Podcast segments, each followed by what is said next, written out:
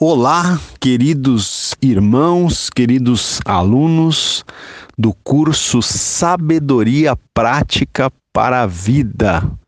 Aqui quem vos fala é o pastor Ronaldo Guedes Bezerra, da Igreja Evangélica Avivamento Bíblico, no bairro do Tucuruvi, na zona norte da cidade de São Paulo.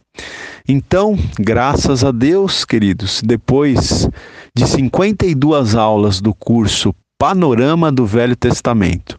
E depois de mais 64 aulas do curso Panorama do Novo Testamento, perfazendo um total de 116 aulas, né, do curso dos cursos de Panorama do Velho e do Novo Testamento, ou seja, o panorama bíblico, nós estamos então depois destes cursos estamos iniciando um novo curso, agora chamado Sabedoria Prática para a Vida, no qual nós vamos, durante 44 aulas, com a permissão de Deus, vamos estar estudando os livros de Provérbios e Eclesiastes, né? os livros bíblicos de Provérbios e Eclesiastes.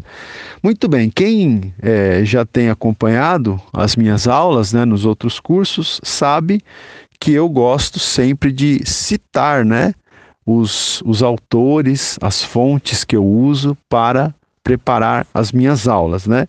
Hoje, queridos, eu vou usar aqui é, o novo comentário bíblico do Antigo Testamento, que é publicado pela editora Central Gospel. E esse novo comentário bíblico ele tem três autores, que é o Earl Radmacher, Ronald Allen e Wayne House, tá? Então eu não vou ficar falando os nomes deles a todos os momentos, né? A todos os momentos, porque são três nomes. E depois eu vou usar também um pouquinho aqui o comentário bíblico é, do é, Warren Wiersbe, né? Esse eu usei bastante no panorama do Velho Testamento. Bom, gente, é, eu gostei aqui então desses, desses três autores que eu falei para vocês, né, do novo comentário bíblico. Eles trazem aqui uma introdução ao livro de Provérbios que eu achei bastante interessante. É, eles até escrevem o seguinte: olha, todos sabem o quanto vale um bom conselho, não é? Todos nós sabemos o quanto é valoroso um bom conselho. Dar ouvidos aos mais sábios faz com que nos beneficiemos de sua experiência obtida às duras penas, né? Então, uma pessoa sábia, olha aí, a gente está falando sobre sabedoria, né? Uma pessoa sábia, ela ouve o que os mais sábios, né, os, os mais velhos, é, falam, por quê? Porque são pessoas que obtiveram experiência, né, as duras penas, como os autores dizem aqui. E ele continua, eles continuam dizendo: crescer, viver em sociedade e manter um emprego seriam tarefas quase impossíveis sem a orientação dos que já passaram por isso. É essa ajuda que o livro dos Provérbios oferece. Então, o livro de Provérbios, queridos, o livro bíblico de Provérbios, ele é um livro de sabedoria, ele é um livro de conselhos, tá?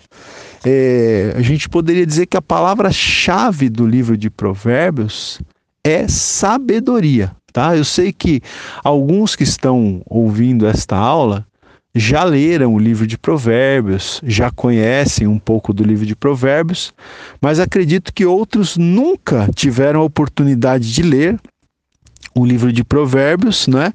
E portanto não conhecem o seu conteúdo. Então, você tem que ter em mente isso. O livro de Provérbios é um livro cujo tema é sabedoria, tá? Por isso que o, até o tema do nosso curso é sabedoria prática para a vida, porque o livro de Provérbios ele vai realmente trazer muitas dicas práticas de sabedoria, né? É, como você agir né? É, nas várias áreas é, da vida, nas, nas, várias esferas da vida, não é?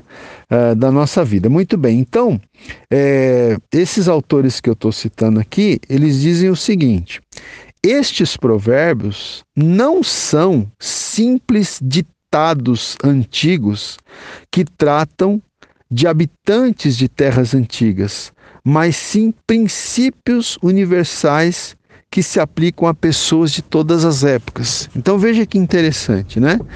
É, os provérbios que você vai encontrar aqui no livro de Provérbios, eles não são ditados antigos simplesmente. Eles são princípios universais, né? Grave essa expressão. Esses provérbios aqui do livro de Provérbios são princípios universais que se aplicam a pessoas de todas as épocas e lugares. Né? Esses princípios que você vai encontrar no livro de Provérbios, eles se aplicam a qualquer pessoa, em qualquer lugar e em qualquer época. Não são princípios que se aplicavam somente à sociedade judaica lá do Antigo Testamento. Né? Não são princípios que se aplicam só ah, no Brasil, ou nos Estados Unidos, ou no Ocidente, e não se aplicam no Oriente. Não. Aqui se trata de princípios universais que se aplicam a todas as pessoas, né, e em qualquer época, ok? Em qualquer lugar, em qualquer cultura que essas pessoas vivam. Esses provérbios, eles falam tão bem dos problemas modernos como dos antigos, pois eles tratam da natureza humana e dos caminhos de Deus. A natureza humana não mudou desde que foram escritos, nem a divina. Tudo que mudou à nossa volta foi a paisagem. Então, o que, que, que, que esses autores querem dizer com essa frase aqui que eu acabei de ler, né? É interessante, gente, que você vê né, muitas mudanças acontecendo à nossa volta. Né? É, hoje a gente tem né, a tecnologia à nossa disposição, nós temos celulares, nós temos computadores, né, nós temos muita tecnologia. Se você voltasse no tempo há 100 anos atrás, as pessoas nem sonhavam em ter a tecnologia que nós temos hoje. Né? Então, isso mudou, mas a natureza humana não mudou e a natureza divina também não mudou. O ser humano, embora ele esteja cercado de tecnologia, embora muita coisa mudou à nossa volta, né? Como eles dizem aqui, a paisagem mudou, porque antigamente, né, você tinha é, em determinados bairros, por exemplo, você só tinha mato, só terrenos. Hoje você tem muitas casas, você tem muito muitos prédios. Então a paisagem mudou, as condições mudaram, né? A tecnologia avançou, a medicina avançou, mas o homem, em essência, ele continua sendo o mesmo. A natureza humana continua sendo a mesma e a natureza divina também não mudou, né? Então esses provérbios eles transcendem os tempos, as épocas, as circunstâncias, porque eles tratam né, da natureza humana, que não mudou, apesar da paisagem ter mudado, apesar das, das circunstâncias que nos cercam terem mudado, nós não mudamos, os homens continuam sendo os mesmos, né, na sua natureza. Por isso, esses provérbios eles são tão relevantes, né, eles são tão pertinentes à nossa época, né? Bom, o livro de Provérbios, gente, ele foi escrito em versos hebraicos de rico padrão retórico, tá? Então lembre-se que quem fez o curso Panorama do Velho Testamento comigo se lembra que a gente falou que o Velho Testamento se divide em quatro partes, né? Os, o, o Pentateuco, os livros históricos, os livros poéticos e os livros proféticos, né? Então, é, Provérbios e Eclesiastes, que a gente vai estudar depois, são livros que se enquadram na categoria de livros poéticos, né? Por isso, é, Provérbios foi escrito em versos hebraicos de rico padrão retórico, né? Então veja, eu vou dar algumas. Essa primeira aula é uma aula introdutória. A gente não vai entrar no texto bíblico propriamente dito, talvez eu, eu leia alguns versículos, mas é a partir da segunda aula que a gente vai entrar no texto mesmo propriamente dito. A gente vai analisar cada capítulo, a gente praticamente vai ler todos os versículos do livro de Provérbios juntos, né? Vamos analisar cada capítulo, vamos estar é, expondo o texto bíblico, né? Mas hoje eu é, o nosso propósito é fazer uma introdução ao livro, tá?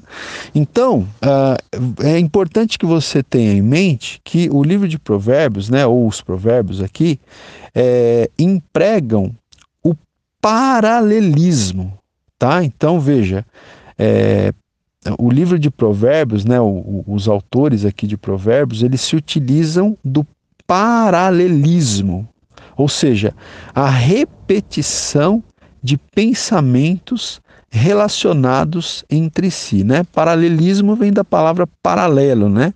Coisas que andam juntas, né? Quando você fala de, de ruas paralelas, né? Então são ruas que é, ou na escola, quando você estudou geometria, você estudou as retas paralelas. Então são duas ruas que andam juntas, separadas por um quarteirão, né? Mas é, que, que, que é, são paralelas, vamos dizer assim, caminham juntas, né? Então o paralelismo aqui no livro de Provérbios é a repetição de pensamentos que se relacionam entre si. E nós temos vários tipos de paralelismo aqui no livro de Provérbios, tá? Por exemplo, nós temos o é uma palavra até meio difícil de dizer aqui, o paralelismo sinonímico, tá? Sinonímico. Tem a ver com sinônimo, tá? A palavra sinônimo, né, que é é, tem a ver com coisas que são iguais, sinônimas ou parecidas, né? O antônimo são coisas diferentes, né? São coisas antônimas, mas os sinônimos são coisas iguais, parecidas. Então a gente tem o paralelismo é, sinonímico, ou que tem a ver com sinônimo, né? Então, o que, que significa isso? O paralelismo sinonímico é, é o seguinte: o segundo verso reforça o primeiro com termos ligeiramente diferentes, tá? Então você tem um, um verso, né? E depois você tem um segundo verso que vai reforçar o primeiro verso com termos ligeiramente diferentes, mas são sinônimos, né? Tem o mesmo sentido, né? Um confirma o outro, tá? São paralelos.